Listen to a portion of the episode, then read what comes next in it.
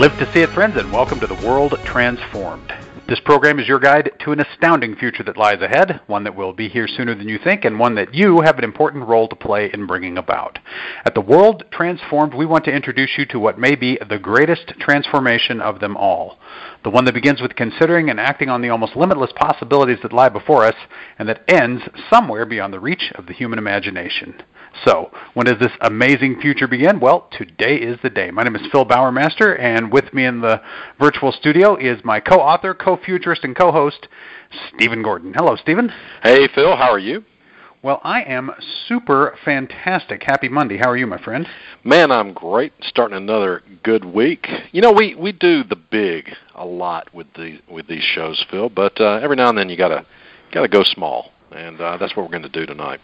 That's right. There's plenty of room at the bottom, uh, one might say, and uh, there's uh, there, there, there's a, there's a lot to be said about uh, the world of the small, in particular, the world of nanotechnology. I called this show the comeback of nanotech, and we'll get into this a little bit. And in in one sense, nanotechnology needs to make no comeback because people mean different things when they use the term, and that's that's part of our part of our saga here this evening. But significant progress is being made around atomically precise manufacturing, which is the term K. Eric Drexler now uses in place of the term he used to use, nanotechnology.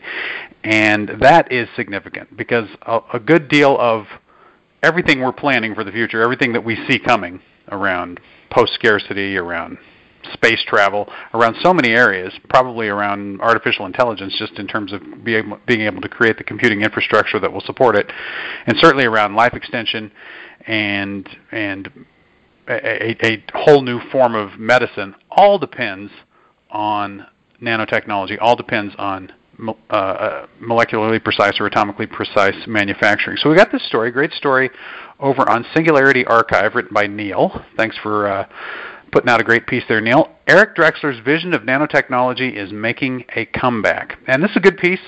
Follow the link, read up on this, cover some of the ground I covered a while back in a piece I wrote for the Freeman called The Reluctant Visionary, which was actually a review of Drexler's book Radical Abundance, and I'm going to talk a little bit about that also in just a minute. But great th- book, by piece, the way. That's how, how long has that, that, book been out? It's been a little while. I'll say four or five years now, I think, at this point. Yeah, and still and timely, still relevant. Still time, yeah. yeah. it's a great book. Highly recommended. Check it out if you haven't read it, and uh, I'll link I'll link my piece too. You know, so if, if you want to read a really good review of it, by the way. But um, absolutely.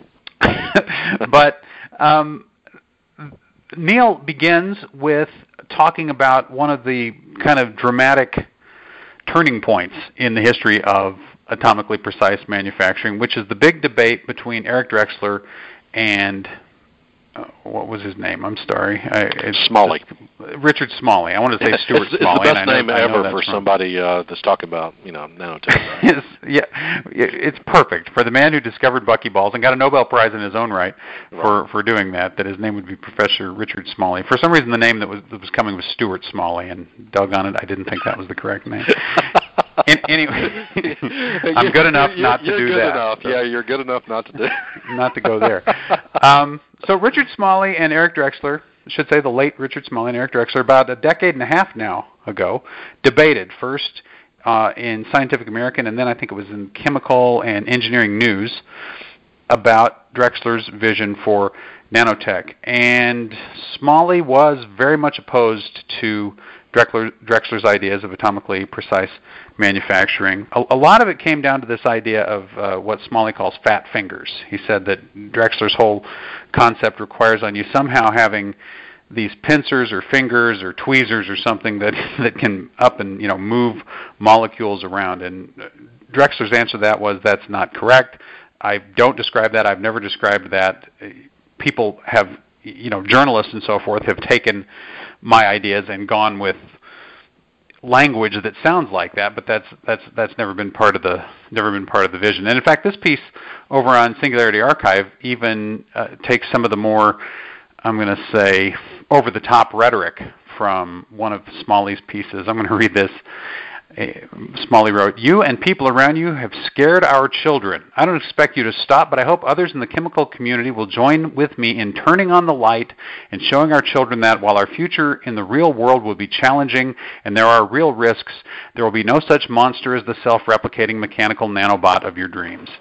And of course, um, you know, Drexler, his whole deal has been about how you prevent that and, and right. what the safe systems are and, and how you keep something like that from occurring. Not scaring people of it, but, but rather raising it as a possibility to to be avoided. In, in any case, it, it's a it's a great synopsis of the of the whole drama, and it ends with basically in in the in the view of this author, Smalley coming out on top, right?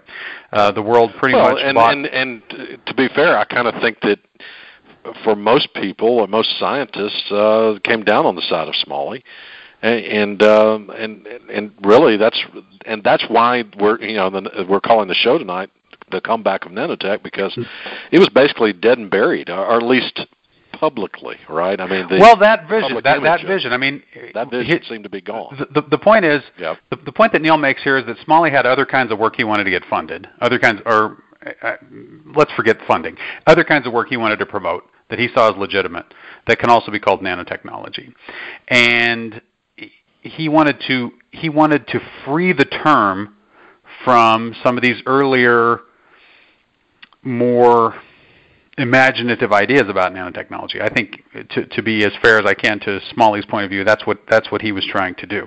Right. And, to, to read again uh, shortly from the article, he says, by the time President Bush signed the 21st Century Nanotechnology Research and Development Act into law in 2003, Smalley and Company had succeeded stripping all funding for anything remotely resembling atomically precise manufacturing research. Not surprisingly, Drexler wasn't invited to the signing of the bill at the White House. So we've had nanotechnology, right? Yeah. We've had kind of the the limited nanotech of Smalley, not the general nanotech of Drexler for for all these years. And tremendous progress has been made. So in some ways, when we talk about the the comeback, that's that's a, a little bit silly because there's been big progress made in the the narrower forms of AI. It's just like we were talking about, you know, for uh, not AI for nanotech, but it's just like with AI, and it's just like we were talking about with 3D printers, right? There's the there's there's the general application, which which, which is what sort of gets everyone interested in something in the first place, and then there's the narrow application, which seems to be a phase that these technologies go through, sometimes longer, sometimes shorter, before you come back to the general idea. Right. And I think what we may be seeing here is the beginning of coming back to the general idea. And one of the pieces that uh, important pieces of news that Neil points out in his essay is the 2016 Nobel Prize for Chemistry. Stephen, I don't think we've discussed this on this show, have we? I don't believe But- so, and which is remarkable because it, we both, you know, knew about it when it happened. We both recognized it as awesome or, or just huge news, and then we just didn't talk about it. So, it, hey, For better, whatever late, better late than ne- never. Well, I mean, it's hey, the future's happening all the time, so you know, That's we, right. We we try to stay on top There of must it. have been a, there must have been an abundance of cures for cancer those the, the, the, that week, and we just you know it Yeah. it got backburnered and we never came back to it. But hey, Right. this was huge. Okay, so three chemists got the Nobel Prize for chemistry for making molecular machines. Uh, Right. That's that's what that, that that's the prize. I mean, this is the basis for atomically precise manufacturing. Well, and, and, and fat fingers was not a problem, was it? Because it's never it was never about that. And that's uh, right. And it, you know, and if put it this way, if uh, you need a proof of concept, you don't have to go any further than life, because life is you know atomically precise manufacturing. We, you know, all the way down to the, uh, the our DNA, and uh, and and yet, and yet our our bodies seem to work just fine. Maybe they could work a little better, but uh, they work they work pretty good, and uh, and and so we we know that uh, that this can work, and the question is now what can we do with atomic precise manufacturing that that nature has not, and uh, so here we go. We got uh, 2016 Nobel Prize in chemistry. That's that's right. And these these three scientists, you, you, they, they all get they all get equal credit in the prize. Have been working on this for a long time. Okay, Yeah, in this, fact, this didn't happen overnight. This is It- you know they were it did not, and, and it's a convergence of several different areas of research, seemingly, probably at one point, totally disparate areas of research that have come together in this wonderful way. But but it goes it goes all the way back to work that uh, one of the scientists, Dr. Sauvage, was working on back in 1983. Okay, so some of the some of the preliminary work that led to this you know, back in the earliest days of people even talking or thinking about nanotechnology. And then there's Dr. Stoddart, who uh, did some breakthrough work in 1991 that has contributed.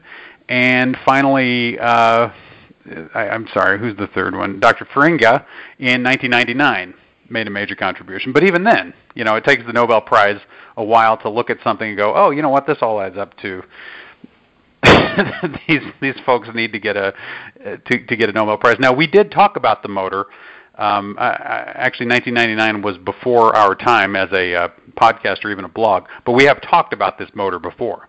Um, Right. This is just its recognition now with uh, with the Nobel Prize. And in fact, one of these three, if not more of them, have have spoken at Foresight Institute events. Okay, so the connection to the original Drexlerian model of nanotechnology is is here and it's real. Okay, this is you know one of these guys won the Feynman Prize. I'm not sure which which one of the three, and I don't have it in front of me. But but this is very much the reemergence of Drexler's vision, and he must have been very pleased when the announcement was made. I'm sure he was very pleased when the announcement was made that th- these guys had won the Nobel Prize. It's a it's a it's a real confirmation of his work. But you don't see him out uh, making a making a big deal about it. In fact, one of the things I noticed this New York Times story that we've linked here talks about nanotechnology and talks about you know what an interesting field it is and how it's come along, and it traces nanotech all the way back to Richard Feynman, but it Yep. never mentions Drexler. Yeah. So that that is you know that is this debate uh, it kind of kind of its I don't know its wake right its legacy that uh, the New York Times writes an article on this and Drexler's name doesn't get mentioned yeah. which I think is really unfortunate. It is. It is. And you know, Smalley was, you know, he was a great scientist and uh, and uh, deserved his props as well. But yeah, he just, uh, you know, he buried the vision for a long time with uh, and and you know whatever his motives were, he it, it that's what happened, and uh, that's just too bad. And uh, Well, you know, you know, it's it seems like it's too bad for us, but I'll tell you what, I think Eric Drexler is probably fine with it. He's Yeah, uh, he that might is to say Yeah. fine with the fact that that he his name doesn't get brought up, and fine with the fact that that no one's talking about that uh, that debate anymore, right? He, he's he's he's fine with not getting any uh, recognition right now, as long as it keeps that debate out of the uh, out of the you know off the front burner, I guess. Um, I'm going to read a little section from his book. This is this is a, a little section from Radical Abundance, and I've read this before actually when we talked about my review of this book. But this is just such an interesting thing, and it's so so Eric Drexler. He says, "There's something that I feel I must say to some of my readers, and I hope that they will understand a somewhat counterintuitive message and take it to heart." If you find these ideas about perspective technologies compelling, convincing, and exciting, if you imagine vistas far beyond any I've outlined, or see solutions to urgent global problems and feel the urge to share the full measure of your excitement, then please lie down and wait until the urge passes. In the world as it is, this kind of excitement triggers a negative response, and for reasons that usually make sense, almost all grand ideas proclaimed by excited proponents turn out to be wrong and are generally discounted without consideration. If you want to make a positive difference, please help to keep fundamentals first, help to correct mistaken ideas, and join the conversation without shouting. So, I'm guessing that Drexler would be perfectly happy with everything we're talking about tonight, except for the fact that we're calling this the comeback of nanotechnology, right? Probably so. And uh, to the extent that we've ever been part of the problem, overhyping, which you know, hey, let's face it, Phil, we we love this stuff, right? We uh, you know, the, you know, it, we like the exciting parts of the Dude, future. we can't help it. Okay, Yeah, it's I just mean, kind of what we do. We slobber yeah. all over it sometimes. Yeah, but you know, right. we try to get it right. You know, and try to get uh, the stories correct and uh, not overhype. and uh, we, we'll sometimes if we if we cross into that territory, we try to pull back afterwards. But uh, anyway, yeah. Well, I, I think it I think it is important to um, honor what he's saying here, which is that Yeah. this, this is happening. He, he then goes on in the book and talks about everywhere that they're closing in on atomically precise manufacturing, all the all the required technologies, all the supporting technologies, and how in the very near future we're, we're going to see it happening. And here now we see, I think, some very nice confirmation of that with the with the Nobel Prize. But as uh, Neil points out in his story on Singularity Archive, some other really solid confirmation of it as well. For example, this um, story, actually, I guess this was over on Foresight, new funding opportunity from the U.S. Department of Energy. This is also referenced in Neil's story, but you read over this and they use the term, right? Atomically precise manufacturing. The Department of Energy has decided this is a technology that they want to seriously investigate. And they're not calling it nanotech, right? 'Cause- so they're not talking about stain resistant pants or you know nanoparticles or any of the rest of that stuff. They're they're talking about taking a machine such as the machine that these three Nobel Prize winners created and doing things with it. right. And this is you know, I, I think as far as I know, the first time I've seen that idea actually funded by the US government. I could be wrong, but have you seen anything like that? I suspect you're wrong, Phil, but Okay, uh, yeah. this uh, may be the first time we've ever mentioned it on the show. Um, uh, it just seems like uh, they've been involved in th- these things before, you know, and, and maybe even covertly. I mean, DARPA or something, you know, my- some dark project. But um, you know, this, you know, out in the open where we've we've heard about it and reported it. Um, this is the first time. Yeah, that's what I mean. Like a published thing, like a request Yeah. for proposal, where they're saying, "Hey, we got some Yeah. money that we want to put into atomically precise manufacturing." That seems new to me. Yeah. That that. and so we've reached a threshold of credibility at this point, and uh, and that, that's and I think that's a good thing. And you know, are there some things about the you know uh, uh, you know this sort of atomically precise manufacturing that could be scary or it could be misused? You bet. But what's the best way to build a defense uh, is to get ahead of that, right? And uh, exactly. Yeah. understand it better than the bad guys, perhaps. So that's what that's what we have to do. And the other one that I linked to in reference to this is this uh, USDA announces $4.6 million for nanotechnology research. This was just um, last week. And, you know, that's a not inconsiderable amount of money that the USDA is putting into this. And they talk about it in terms of they're, they're interested in medicine, electronics, energy, and biotechnology, and they see nanotechnology as having huge potential to enhance the agricultural sector. Now, of course, we know from our knowledge of overhyped technologies, right, from our, our scenarios that we like to talk about, that nanotechnology ultimately has the potential to completely replace the agricultural sector, right? I mean, to uh, yeah, I mean, uh, and and we're and we're talking about you know, uh, well, uh, are, are we talking about uh, uh, that uh, you know, producing food within a uh, within a laboratory kind of thing? No. That's right. Yeah. I mean, well, when you get the molecular assembler, right, you can pretty much produce any agricultural product that you need. I guess Um, so. Yeah, you can, Yeah, with, without uh, without having the the crops or the fields. But even uh, if you look at something less way out than there sounding yeah. than the than the full molecular assembler, if you look at technologies that we've talked quite a bit about around vertical farming, urban farming, that kind of thing, right. right now those are all being talked about with fairly conventional technologies, but nanotechnology will give them a huge boost. You know, even before we're talking vat meat or or, or molecular assembler uh, assembly or any of that kind of stuff. And, and in fact, probably it'll be materials science technologies that push us over the edge that make urban farming, vertical farming the preferred choice, right? At some Right. point, it'll become it'll become cheaper because you'll you'll yield so much more product, and it'll just be, uh, you know, putting in No, so much less energy. No pesticides or herbicides needed because you're all indoors. You know. I mean, Right.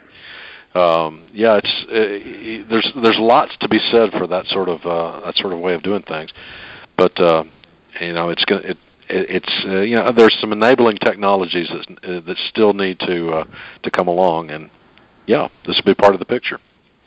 I think so. I think so. Anyway, it's it's interesting to see the government putting money into this, saying, "Hey, we want to try out atomically precise manufacturing. Hey, we see big potential in agriculture." And this is just, you know, stories from the last couple of days that I've found. So that indicates there's probably a lot going on here.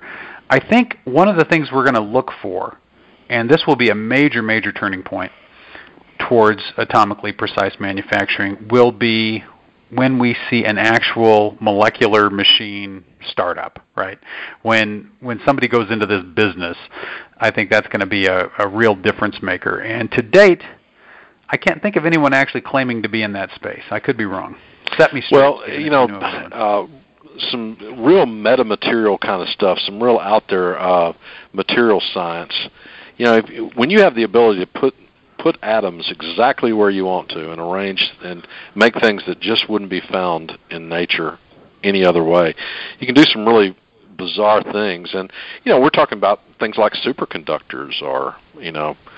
Uh, long strings of carbon nanotubes, you know, things like that. You could uh, you could put together in ways that wouldn't be uh, you know would be difficult if not impossible to do outside of uh, atomically precise manufacturing. So yeah, all kinds of all kinds of uh, uh, possibilities.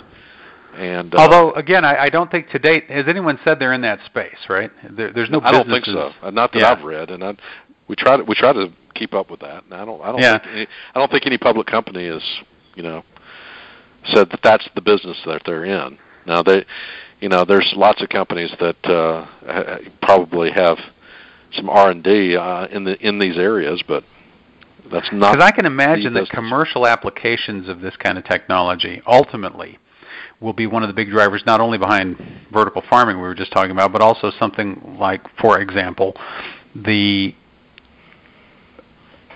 development of space, right? We've talked about asteroid mining and that kind of thing. Right, right. Think think how improved models for doing that kind of stuff will be as this technology comes on board. Yeah, I, I think it's it really is an enabling. It's it's something you have to have. It's a prerequisite, I think, to colonizing the solar system. You got to be able to on site take the you know take the materials that you're finding, like in the asteroid belt or whatever, and turning it into what you want it to be. And, right. Uh, you know, whether that be in the asteroid belt or on the moon or on Mars or wherever, you have to be able to do that and do it well. And uh, yeah, and until we until we get that down, well, I think uh, we're it'll it'll be a bit of a struggle uh, colonizing the solar system. But uh, you know, it's interesting because I think about Elon Musk and his big plans for the solar system. Yeah. Although all of those plans definitely require the development of new technologies there's definitely new things that have to be invented in order in order for us to move ahead with that. I think the technologies described, the new technologies described, pretty much are based on material science as it exists right now. Correct. Right? Uh, you know, Elon Musk has not inserted any, and then a nanotechnology miracle happens, and we do this into yeah. his. Yeah, he, that's not part of his uh, part of his uh, uh, presentation anyway. Now, I suspect in his thinking that he's hopeful that uh, you know that his his largest dreams get eclipsed by something like this, right? That it's uh, right. Well, enabled, really. Yeah, you know, I mean, by, by something like that. Exactly. that's that's I, the thing. I used the wrong word. He wants to yeah. be riding this horse, right? He doesn't want. Yeah, to exactly. Yeah. Yeah. The, the thing is, he's right now talking about doing all this stuff. What we will soon call, I hope, or uh, one day at least call the hard way, right? Yeah. With, with, without these kinds of advances having been made but you can see why he would he would want. To, I mean, we talked on Friday about the the hyperloop, right? Yeah. This this is a this is a technology that begs for atomically precise manufacturing, right? I mean, right. You, you you can just imagine how much better we would be at putting something like this in place if we had that kind of infrastructure supporting it. So, in, in some ways, um, I think that we'll look back on Musk's original ideas and original implementations of things and say this guy was almost kind of steampunk, right?